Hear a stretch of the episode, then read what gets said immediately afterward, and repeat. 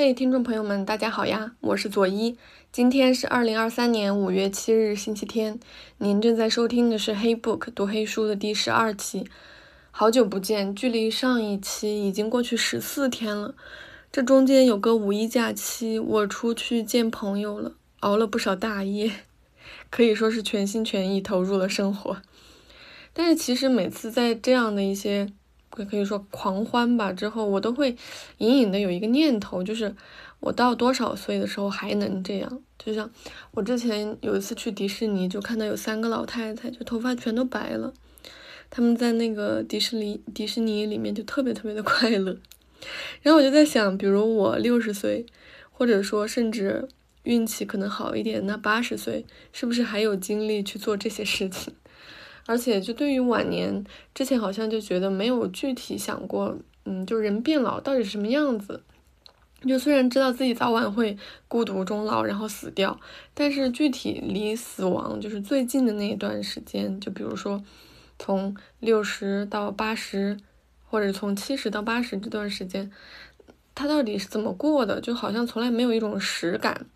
那今天其实我想跟大家聊一聊，嗯，一本书，它是。印度美，嗯，就是印度裔美籍外科医生阿图·葛文德写的《Being Mortal》，他的中文名翻译成了《最好的告别》。嗯，怎么说呢？这个翻译可以说是非常典型的中式翻译。我们总是能够把所有的书都读成成功学，当成那个《论语》来读，就是希望他们能够经世致用。但是其实这本书它更多的是在寻找答案，或者说是在寻找到底有没有答案。就和上一期《当呼吸化为空气》的作者保罗·卡拉尼什，他相同的地方就是，嗯，这本书的作者阿图·葛文德，他也是医生，而且也同样有特别特别闪闪发光的履历。他是哈佛的医学院教授，世界卫生组织全球病患安全挑战项目的负责人。然后他网上也有很多，就是奥巴马呀、拜登啊、巴菲特啊都非常非常，嗯，赏识他，嗯，这些故事啦。那不同于卡拉尼什临终才开始写作的情况呢，阿图·葛文德他同时还是 The New York Slate 那个杂志医学专栏的作家，而且还是美国麦克阿瑟奖的获得者，还是2003年美国最佳的短篇奖的得主。就是，嗯，哦，他还是他还是2002及2009年美国最佳科学短篇奖的得主。也就是说，他本身就是医生和作家的双重身份，所以我们今天要聊的《Be Mortal》，它从专业度和可读性上来说都是非常高质量的。那在整本书里面，阿图·葛文德其实是从医学的专业角度反思了现代医学近几十年的发展和困境，以及他把我们带入了什么样的困境。现代科学深刻地影响了人类生命的进程，跟历史上任何时代的人比起来呢，我们现代现在呢就是活得更长，生命的质量更好。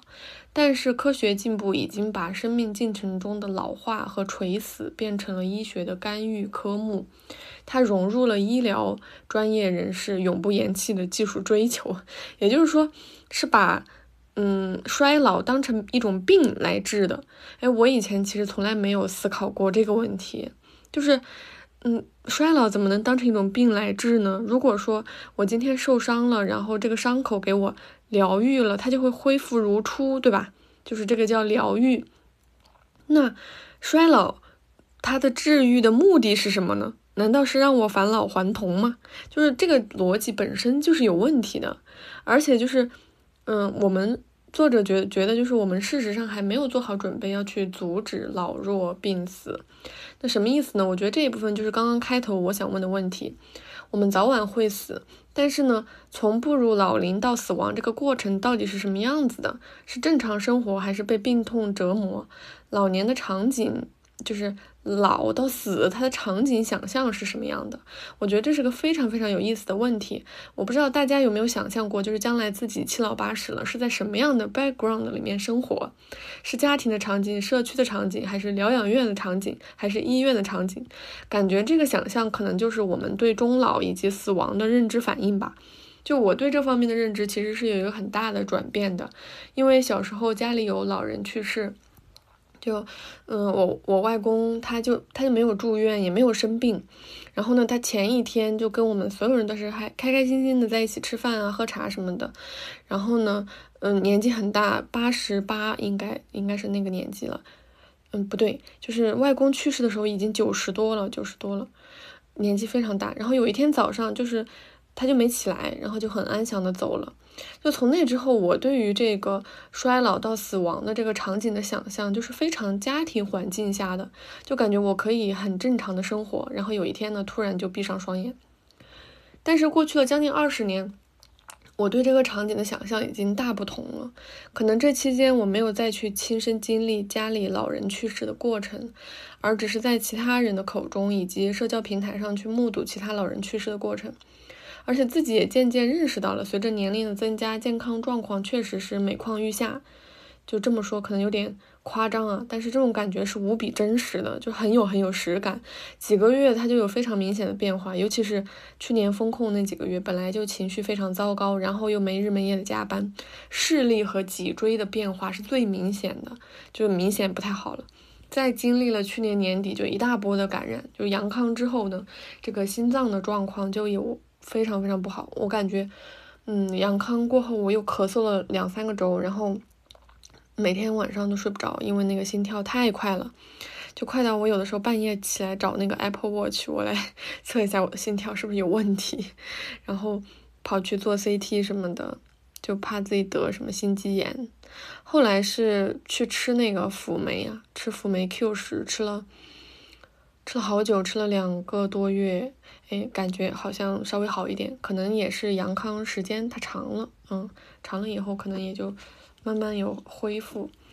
就是怎么说呢？一个明显的指标它在那儿，就是比如说现在我，我我可能看起来好像还是和几年前它差不多，但是呢，就是明显你会感觉，比如说晚饭吃的咸了就心跳过速，然后完全就会睡不着。然后呢，熬夜也熬不太动了，免疫力下降，过敏的次数它就会明显增加，而且是非常非常夸张的过敏的频率。就我这个春天完全就是靠那个过敏药活着，就是那鼻炎一来，它基本就是每一天来一次，然后那个过敏药就是只能呃是呃起效十二小时，我几乎就是天天吃，不然的话我就是整个那个鼻子我都不行，而且这个过敏还会让我的。就是感觉眼睛也很不舒服，就是眼膜充血，所以就是这些变化，它的确都是肉眼可见的，而且从身体到情绪的疲惫感就再也挥之不去。慢慢的，我觉得，嗯，这个终老的场景在我心目中渐渐其实是由家庭变成了医院。这个变化对我来说其实是很有打击性的。一旦我认识到自己可能不会有那么好的运气，非常安然的死在家里。我就对自己的最后二十年产生一种巨大的惶恐，而且从现在的社会状况来看，这种焦虑绝对不是杞人忧天。就养老的问题的确是个大问题，社会层面上我们还在焦虑人口红利没有了该怎么办，生产怎么办，对吧？还完全是在这个生产的这个层面，但是呢，已经产生并且不断增多的这个老龄人口，它究竟要怎么生活？而且很快就要成为更加严重的问题。可能再过三十年，我们这代人老了，这个养老问题和老人的福利问题受到的关注度和现在会完全不一样。可是那个时候，其实我们已经是，嗯，奔赴在这个终老的第一前线了。那尤其是像我这种有不愿意生孩子、早就准备孤独终老的人，好像确实从各个角度来看，都会需要更加强的这个抗风险能力，才能够很放心的步入到这个阶段。当然，我觉得也不可能很放心哈。那《Being Mortal》这本书，它就是非常适合，感觉在这个时间读。我觉得可能在四五十岁吧，也也是适合读的。那如果你也对老年和临终生活有疑问、感兴趣，我是觉得这本书的它是一个非常非常好的启蒙书。而且作者他不是站在权威的高地上教育我，呃，应该怎么办，而是把他从医多年遇到的很。就是大量的老老龄病例，还有临终案例拿来做了整理，结合很多很多有意思的医学数据来一起探索现代医学到底给终老带来了什么样，带来了什么，同时因此我们又陷入了什么样的困境？到底有没有更好的步入终老的办法？在这个探索的过程中呢，我们看到的案例都是实实在在、非常具体的，因此有很多也是十分残忍的。但是这可能也是我们，嗯，不得不去面对的真相吧。作者自己在 introduction 里面就写的很清楚，他写的是，This is a book about the modern experience of mortality, about what is like to be creatures who age and die, how medicine has changed the experience and how it hasn't, where our ideas about how to deal with our our uh, finitude have got reality wrong. As I pass a decade in surgical practice and become middle aged myself, I find that neither I nor my patients find our current state tolerable. But I've also found it unclear what the answers should be, or even whether any adequate ones are possible. I have the writers and the scientists' faith, however, that by pulling back the veil and peering close, a person can make sense of what is most confusing or strange or disturbing。就是他想要去讨论死亡的现代经验，就是我们作为会老会死的物种，它到底是什么样的？然后医学又如何改变了死亡的体验，却又无法改变哪一些东西？我们对生命有限性的认知到底存在什么样的事实性错误？答案应该是什么？甚至是不是可能有任何，嗯，这个清楚的答案？这些都不清楚。他认为，仍然有很多人觉得这个话题可能太残酷，可能会让人们联想到这个社会准备舍弃病人和老人。但其实，他觉得恰恰是因为我们的文化拒绝接受生命周期的限定性，以及衰老和死亡的不可避免性，我们的末期病人和老人才会成为无效治疗和精神照顾缺失的牺牲品。不过呢，就是好在我们的社会已经意识到这是一个待解决的问题。我们正在为生命的末期关怀开辟安宁缓和医疗，也就是临终关怀的新路径。直到那一天，生的愉悦和死的坦然都将成为生命圆满的标志。这本书一共有八章三十六节，每一节都非常嗯具体，就是它全都是由具体的案例堆积而成的，甚至有的时候它连开头和总结都没有做很刻意，就是。让我们可以自己从案例和数字里面去体会他到底想要表达什么。这里有很多东西，它都是很反常识的，嗯，可以说是应该是常识的，但是是我们长时间都忽视了的一些常识。那比如说第一章，它叫《独立活到一百岁的代价》，作者他就很直接的指出了，嗯，独立生活早晚有一天是会成为不可能的，嗯。然后他举了两个例子，一个是他妻子的祖母爱丽丝·霍布森。就是一个老太太，她一个人在阿灵顿完全独立生活了将近三十年。在她八十四岁的时候，就她在自己的地下室摔倒了，然后接着之后又摔倒了好多次。医生给她做检查，发现她有骨质疏松症，然后就推荐她去补钙。然后，嗯。但实际情况呢是，医生也不知道应该拿他怎么办，因为这个老太太她的问题也不是医生能够解决解决得了的。她已经步履不稳，记忆衰退、失能、失智的情形也越来越严重。她的独立的生活维持不了多久了，但是医生他提供不了解决的方案。为什么呢？因为这个就是，嗯，人衰老过程当中伴随着很多大大小小的这种并发症，而他没有一个具体的病症，就是说。我现在最大的问题是什么？你帮我疗愈了，那我就好了。衰老它是一个没有具体病症，就是确切的某一个特别严重的问题需要解决的是一个病症，它不是一个病症。那另一个例子呢，就是作者他自己的爷爷，嗯，斯塔拉姆·格文德，他是一个孟买的农民，就一百多岁了，但是一直都有儿子和家人跟他一起生活。就是子女成群啊，侄子侄女、孙子孙女都在近旁，随时都能够把他好好的照顾，照顾好，所以他也没有怎么去待过医院，然后一百一十岁就去世了。那这两位老人的他老年生活的根本差异，他就是一个，呃，一个呢是完全独立，另一个呢是和家庭成员生活在一起。而这种老年生活模式的差异，作者觉得也是社会老龄结构本身带来的结果之一。他给了一组数据，就是在美国一七九零年的时候，六十五岁以上的那个人口在人口中的占比不到百分之二，而现如今这个比例已经上升到百分之十四。嗯，当然这本书是几年前写的，可能现在这个数据会更大，更占比会更高。然后在德国、意大利和日本，这个数字已经超过了百分之二十。现在中国是地球上第一个老年人超过一亿的国家，因为有以以前是很少有人，就是很难活到六十五岁以上的，就就并不容易。然后呢，随着生活水平的提高，人类总体的平均寿命就被大大的延长了，就有更多的人能活到六十五岁以上。他讲了一个很有意思的事情，就我以前从来没有去思考过，就以前就是。当嗯老年人人数不多、占比很低的时候呢，老人往往扮演的是一个权威的角色，就比如族长、长老。那个时候人们都习惯把自己的年龄报大一点，因为年长意味着可靠和权威。为什么呢？因为那个时候信息闭塞，当生活的经验它积它就是能慢慢的积累成智慧。那我们现在的社会已经完全不一样了呀，就老年人不再有。独有对知识和智慧的掌控，因为我们有互联网了，然后他们的地位就动摇了，重老文化就瓦解了。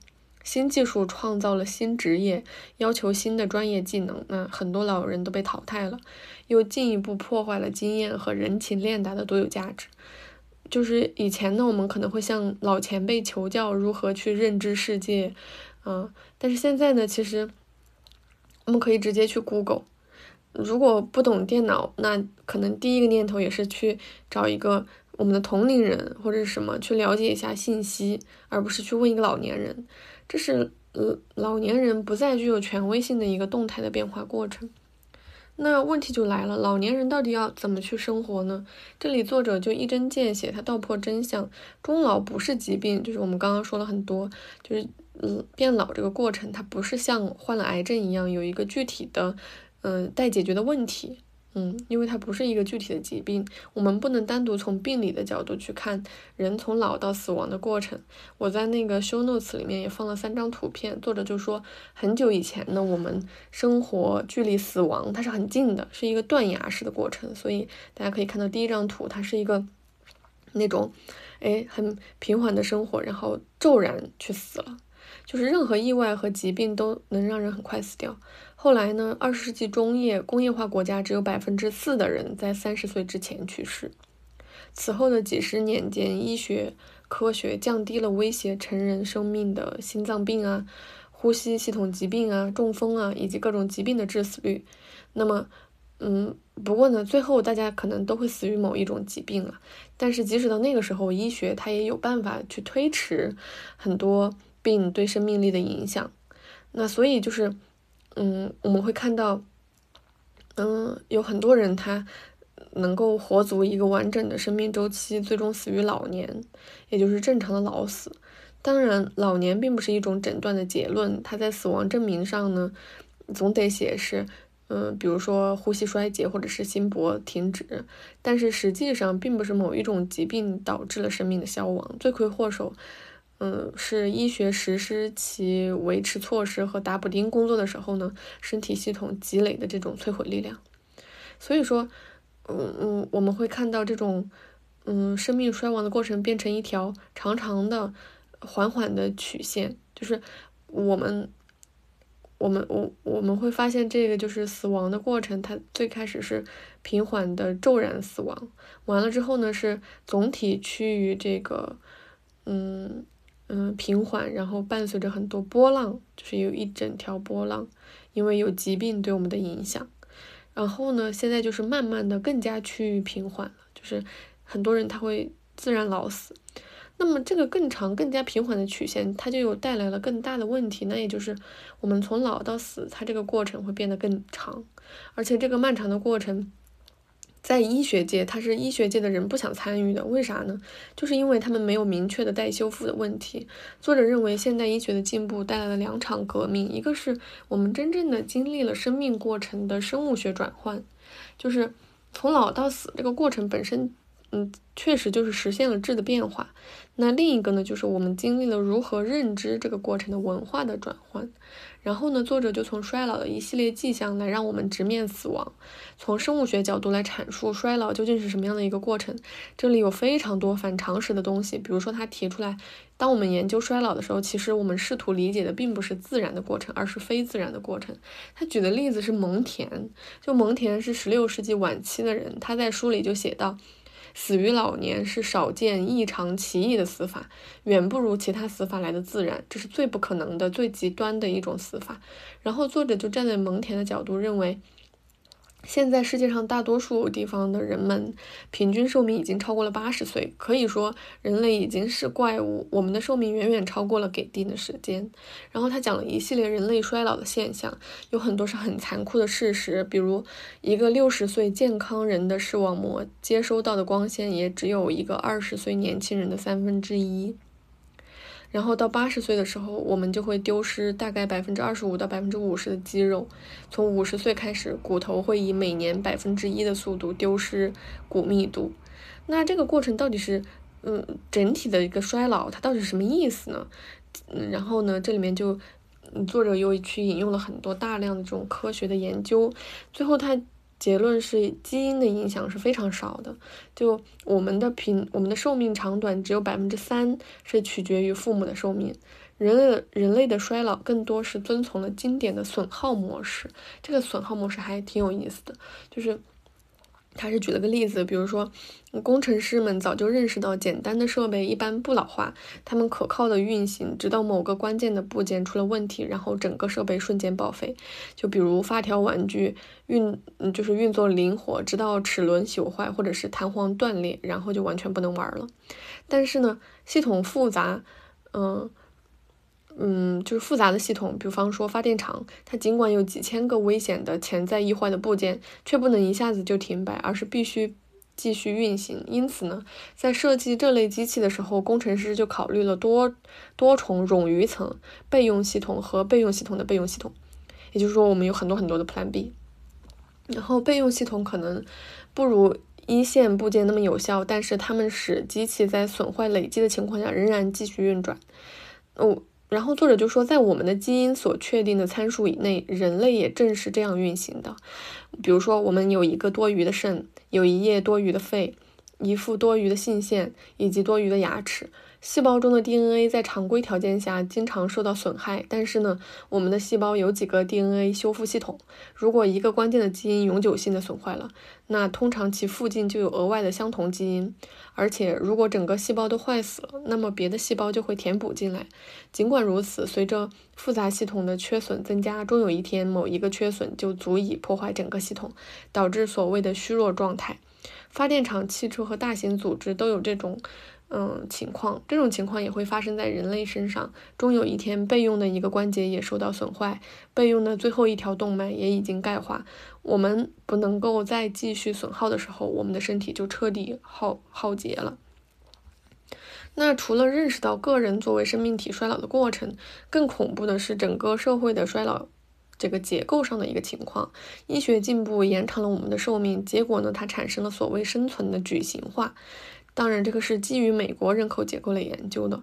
就人类历史的多数情况，社会人口是呈一个金字塔的形状。就五岁以下的儿童占比是最高的，然后呢，这个四十五到四十九岁的人口占比是稍多，然后呢，这个八十岁以上的人口占比是最少的。也就是说，是从小到大，这个占比是越来越小的。但是呢，今天在美国，五十岁的人和五岁的人数量相同了。未来三十年，八十岁以上的人和五岁的人也一样多了。整个工业化世界都会出现相同的模型。然后，然后我就好奇去，嗯，查了一下我们国家的情况，就现在基本上已经是在靠近这个结构了，差不多是一个房子的形状，就是婴幼儿和中年基本上已经差别不大了。七十到八十岁往上的人数还没有追到平均水平，但是可以想象哈，就是接下来这个追平的速度可能是人类历史上最快的。大家感兴趣也可以去看看中国人口年龄结构图。这个结构早就在发达国家成为趋势，但是作者认为各个国家都还没有着手去处理这种新的人口构成状况。我们坚持六十五岁退休的观念，在六十五岁的人口占人口一小部分的时候呢，这是合理的。但是呢，在这部分人群接近百分之二十的时候，就越来越站不住脚了。人们为老年积攒的钱是以大萧条以来最少的。一半多的高高龄老年人独居无伴，而且我们的子女数量比任何时候都少。然而，我们根本没有考虑过如何去独自度过最后的岁月。最后很有意思，就是，嗯，他讲了一个，嗯，现代疗养院的形成历史。就从前我根本没有这样想过，就是疗养院是怎么来的。就以前呢，我们根本没有疗养院这个东西。老年人他老无所依的时候呢，就去救济院。救济院呢，就是各种穷人，他不是不是专门为老年人设计的，老年人在里面就过着地狱般的生活，就本来就过不好，而且还会遭受社会的歧视，因为救济院给人的感觉就是住了一群乱七八糟的这种，嗯，loser，可以就是这样理解。然后呢，就是医院去接手了这个事情，二十世纪中期就是。二战之前，这个医院它的主要功能是护理病人，就大量的老人就去住院。后来呢，医院就发现，哎，就是大量的病人都躺在医院里不够住了，怎么办呢？然后就开始疯狂的建更多的医院。然后呢，就是，嗯，二战以后，就是这个医院的主要功能就发生了变化，它变成了救治，所以就是医疗人员就是渐渐有这种叫什么？很英雄，很很有这种英雄主义色彩。他是生病了，然后你把他救，就是治疗好，让他恢复最初的样子，然后是去治愈，这个是医院主要要做的事情。那之前那些在医院寻求护理的人怎么办呢？那。医医院建的越来越多，也承受不住这个压力，然后医院呢就是寻求政府的帮助。于是呢，这个一九五零年代，美国政府就开始拨款给医院，给那些有护理需求的人修建更多看护病房。那这个看护病房就是现代疗养院的雏形。所以，其实我们对老去的认知是有历史性错误的，就是把它跟医疗混为一谈。我们不是看了看。然后就作者说，我们不是看了看情况，然后说有一个生命阶段人们无法全凭自己对付，我们应该想办法使之可以对付，而是我我恰巧我们是相反的，想走了另一条路，我们觉得这是一个医疗问题，我们应该把这些人放进医院，也许医生有办法。但是事实证明，就是其实医生完全不想插手，因为老年病的项目现在是经济收入最低的项目。现在医学最受欢迎的是放射科，因为大家都要削尖脑袋去治疗癌症，嗯，就是去干预、去治愈，就是还蛮有意思的。后面还有更多篇幅，就是专门去讲疗养院的事情。它有一个叫什么？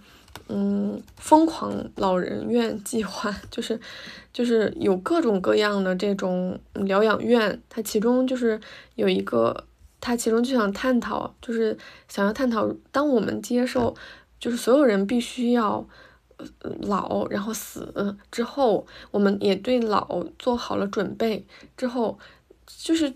这个世界上，它到底现在我们有没有一个真正的像家的老年之家？然后他就举了很多很多例子去研究现在疗养院是一个什么样的情况。然后其中就有，嗯，革命性的变化，就是有个女性心理学家，然后她就是去做了各种研究。后来她觉得就是很，嗯，怎么说呢？嗯，老年。就是我们以前会有很多误解，就觉得老年人会因为年龄变老而变得不开心、不快乐。但是他经过大量的这种嗯成本的，就是样本的研究，后来他发现，其实人越老，他们会越开心，就是焦虑会慢慢的变小。然后他就开始怀疑，是不是我们的情绪、我们的幸福指数跟嗯这个年龄它不是。一个反比例变动的这个趋势，就是说我越老我就会越不快乐，然后他就开始研究了各种就是临终关怀，嗯，老年人如何应该，嗯，怎么样才能变得开心，然后由此就带动了全球的这条产业，就是很多很多人纷纷都去建这个疗养院，然后做很多这种老年之家，然后然后他发现就是很多很多人都愿意为了这个东西花大笔大笔的钱。于是就是成为了一个产业。那在成为产业之后，所有人都傻眼了。为什么？因为没有一个人能够在这条产业链上真正的想到办法，可以去解决变老这个事情。就是因为他没有办法是说，嗯，有一个具体的指标，我要把这件事情做到什么样的地步，就算成功，就算就算老龄人可以成功的度过他们这个衰老的过程，然后走向平静的死亡，他们有一个具体的指标，然后所以就有非常多很疯狂的事情，比如有医生他在疗养院里做实验，就是他觉得怎么样可以提高老龄老年人的幸福指数，他们决定去帮老年人养宠物，就是养猫养狗，甚至打算养一百只鸟，就是。你会发现，哎，就是我们在这个过程当中，其实是发生了非常非常多很匪夷所思的事情，甚至很荒诞、很荒谬。然后呢，他又继续提出，嗯，当然这是老啊，就是我们怎么去看护变老这个过程。最后呢，是怎么死？就是说，嗯，他觉得就是，嗯，怎么说呢？嗯，治疗方法还有那种全力救治，可能不是最正确的做法，就是。嗯，年纪大了，然后伴随着非常多的病症，嗯，就是因为衰老本身没有办法让一个人从衰老变得年轻，所以就只能怎么说呢？兵来将挡，水来土掩。在这个过程当中，哎，今天我免疫力不好，我感冒了，我就治你的免疫力，我就治你的感冒，让你吃点药。然后明天呢，你可能摔跤了，然后这个骨折了，我就治你的骨折。然后这个神经损伤了，我就给你做一个这个外科手术。哎，都是这样慢慢来的。但是呢，他一次一次，其实，嗯，这个单独的手术或者是救或者是救治，其实本身也会破坏人体的一整个系统的运作。其实，嗯，医学介入它只是让人不死，啊，但是其实他也指出，那在不死的状态下，我们是不是真正的算活着呢？这个状态是值得我们去反思的，就是当嗯医学就是让医疗介入了我的衰老引起的一系列并发症状，让我躺在床上，就是可能我还有呼吸，还有脉搏，然后我的这个心脏还有跳动，我就是活着的。但其实它这个跟我们本身要追求的那种生活，可能已经完全是两回事。它可能跟死也没什么两样，甚至更大的程度上来讲，它是比死是更糟糕的一个事情。那所以其实。嗯，一那个作者就在讨论说，嗯，应该是要从医疗转移到照料，嗯，照顾，从绝望要走向解脱。就是当我们一旦接受了，就是必须要死，接受理解这个个人生命的有限性，那我们就不要再去，就是呃执着于用医疗去治我们的很多病，而是应该。让自己在这一段时间能够得到更好的照顾，然后去，呃，呃，有一个对自己还有多少时间的认知，然后去做那些我们想做的事情，而不是苦苦的一直在跟各种病症去做斗争。然后这个其实不是我们对待衰老的一个有效的办法。所以说，嗯，他就他就讲了，最后他就说少做一点。就也是帮助，什么意思？就是不要再去，嗯，疯狂的选择一个一个选择，一个一个选择，就是，嗯，当这个病来了，我要努力努力治好它，治好它我就成功了。但其实不是的。所以说，他就讲他父亲就是在临终，嗯，做了一系列的治疗，就是几个星期的治疗，他的味觉都消失了。然后呢？他对于你的味觉消失之后，就对他父亲的这个影响就非常非常大。因为过去他非常非常喜欢吃东西，现在他完全不想吃东西，他只能让他自己活着去强迫自己进食。然后我就觉得非常可怕，因为我是很喜欢吃东西的。那如果有一天我的味觉都丧失了，我还活着还有什么意思？所以就是，嗯，他他就会很现实的。提到就是可以尽早收手，就是不必要去执着，为了让我保留着仅存的几几口气而一直是去治疗，然后因为这样的话其实是毫无意义的。所以呢，就是嗯，我觉得这本书对我来说是非常非常具有启发意义的。怎么说呢？它从常识上彻底去。嗯，改变了我对衰老这样一个过程的认知，因为我们现在看到的所有的老年人，最后都是躺在医院里，好像就是说你必须把他这个病治好了，就能再活几天；那个病治好了就能再活几天。但是好像我们很少去想，我已经可能活到八十了，是不是就该死了？然后那只是在死之前，我到底应该怎么生活？然后我其实会产生很多不切实际的想法，就是 如如果我已经八十多了，快要快要死了，然后生了各种病，我觉得我我就真的可以完全去放弃去救治，是从这个医疗转向嗯临终关怀，就是怎么样能够让自己还活得像样子，去过自己想要的生活，哪怕这个时间它很短，然后去过一过就算了。所以说，可能安乐死是一个更好的选择。嗯，越来越觉得安乐死是一个非常必要的事情，让我们愉快的去面对死亡。嗯，反正我觉得四月份我读了太多跟死亡相关的东西，那还是像上一本呃书给我的感受一样，我觉得没有任何一本书让我能够对死亡有实感，就是让我。呃，真正的意识到哇，死亡原来是这样子，我觉得不可能。就是人，因为我就是一个体验派，我觉得只有自己变老，然后要死的这个过程，才能够真正体会到到它到底是一件什么样的事情。但是呢，读了这么多书，让我感觉到很多就是我们常识上的误解，就是嗯，对于衰老这个过程，我们长期以来会执着于把它当成病症来救治，但其实不是的。然后真正的。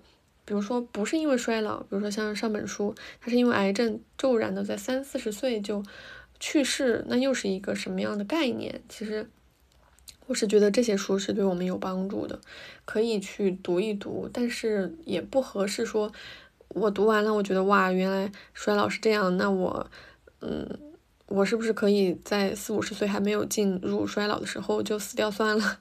就我觉得也不能，因为有很多事情都是未知的嘛。嗯，读读这种书是让我们，我觉得是从用更加明亮的眼睛去更科学的去面对这个事实，因为老死和病死它也是一样的，就是我们迟早早晚有一死，但我们只是不知道什么时间、具体的时间、地点和场景罢了，然后也不知道具体的原因。嗯，反正我这个死亡系列就读到这儿了，我可能接下来。嗯，不会再去读这种科学类的，去专注病理学上的死亡了。我可能会去读一点让我开心的文学了。嗯，然后也祝大家怎么说，也祝大家都死得快乐吧。嗯。好了，我今天就说这么多了。然后不知道大家对这样的书有没有兴趣？我是觉得很很推荐大家来读一读这本书，因为有很多案例非常生动，而且甚至是有很多数据是触目惊心的。嗯，你们喜欢《Be Mortal》这本书吗？你又是喜欢它的什么呢？可以在评论区跟我互动哦。那下周日正好是五月十四号母亲节，我将重新读一遍这个。印度裔加拿大诗人 Rupi Kaur 的诗歌，嗯，《The Sun and Her Flowers》，翻译成中文叫《在爱的废墟上》。嗯，读诗的话，我就不做那么多分析啦。我觉得诗最重要的还是读它，去感受它。嗯，下周末我们不见不散。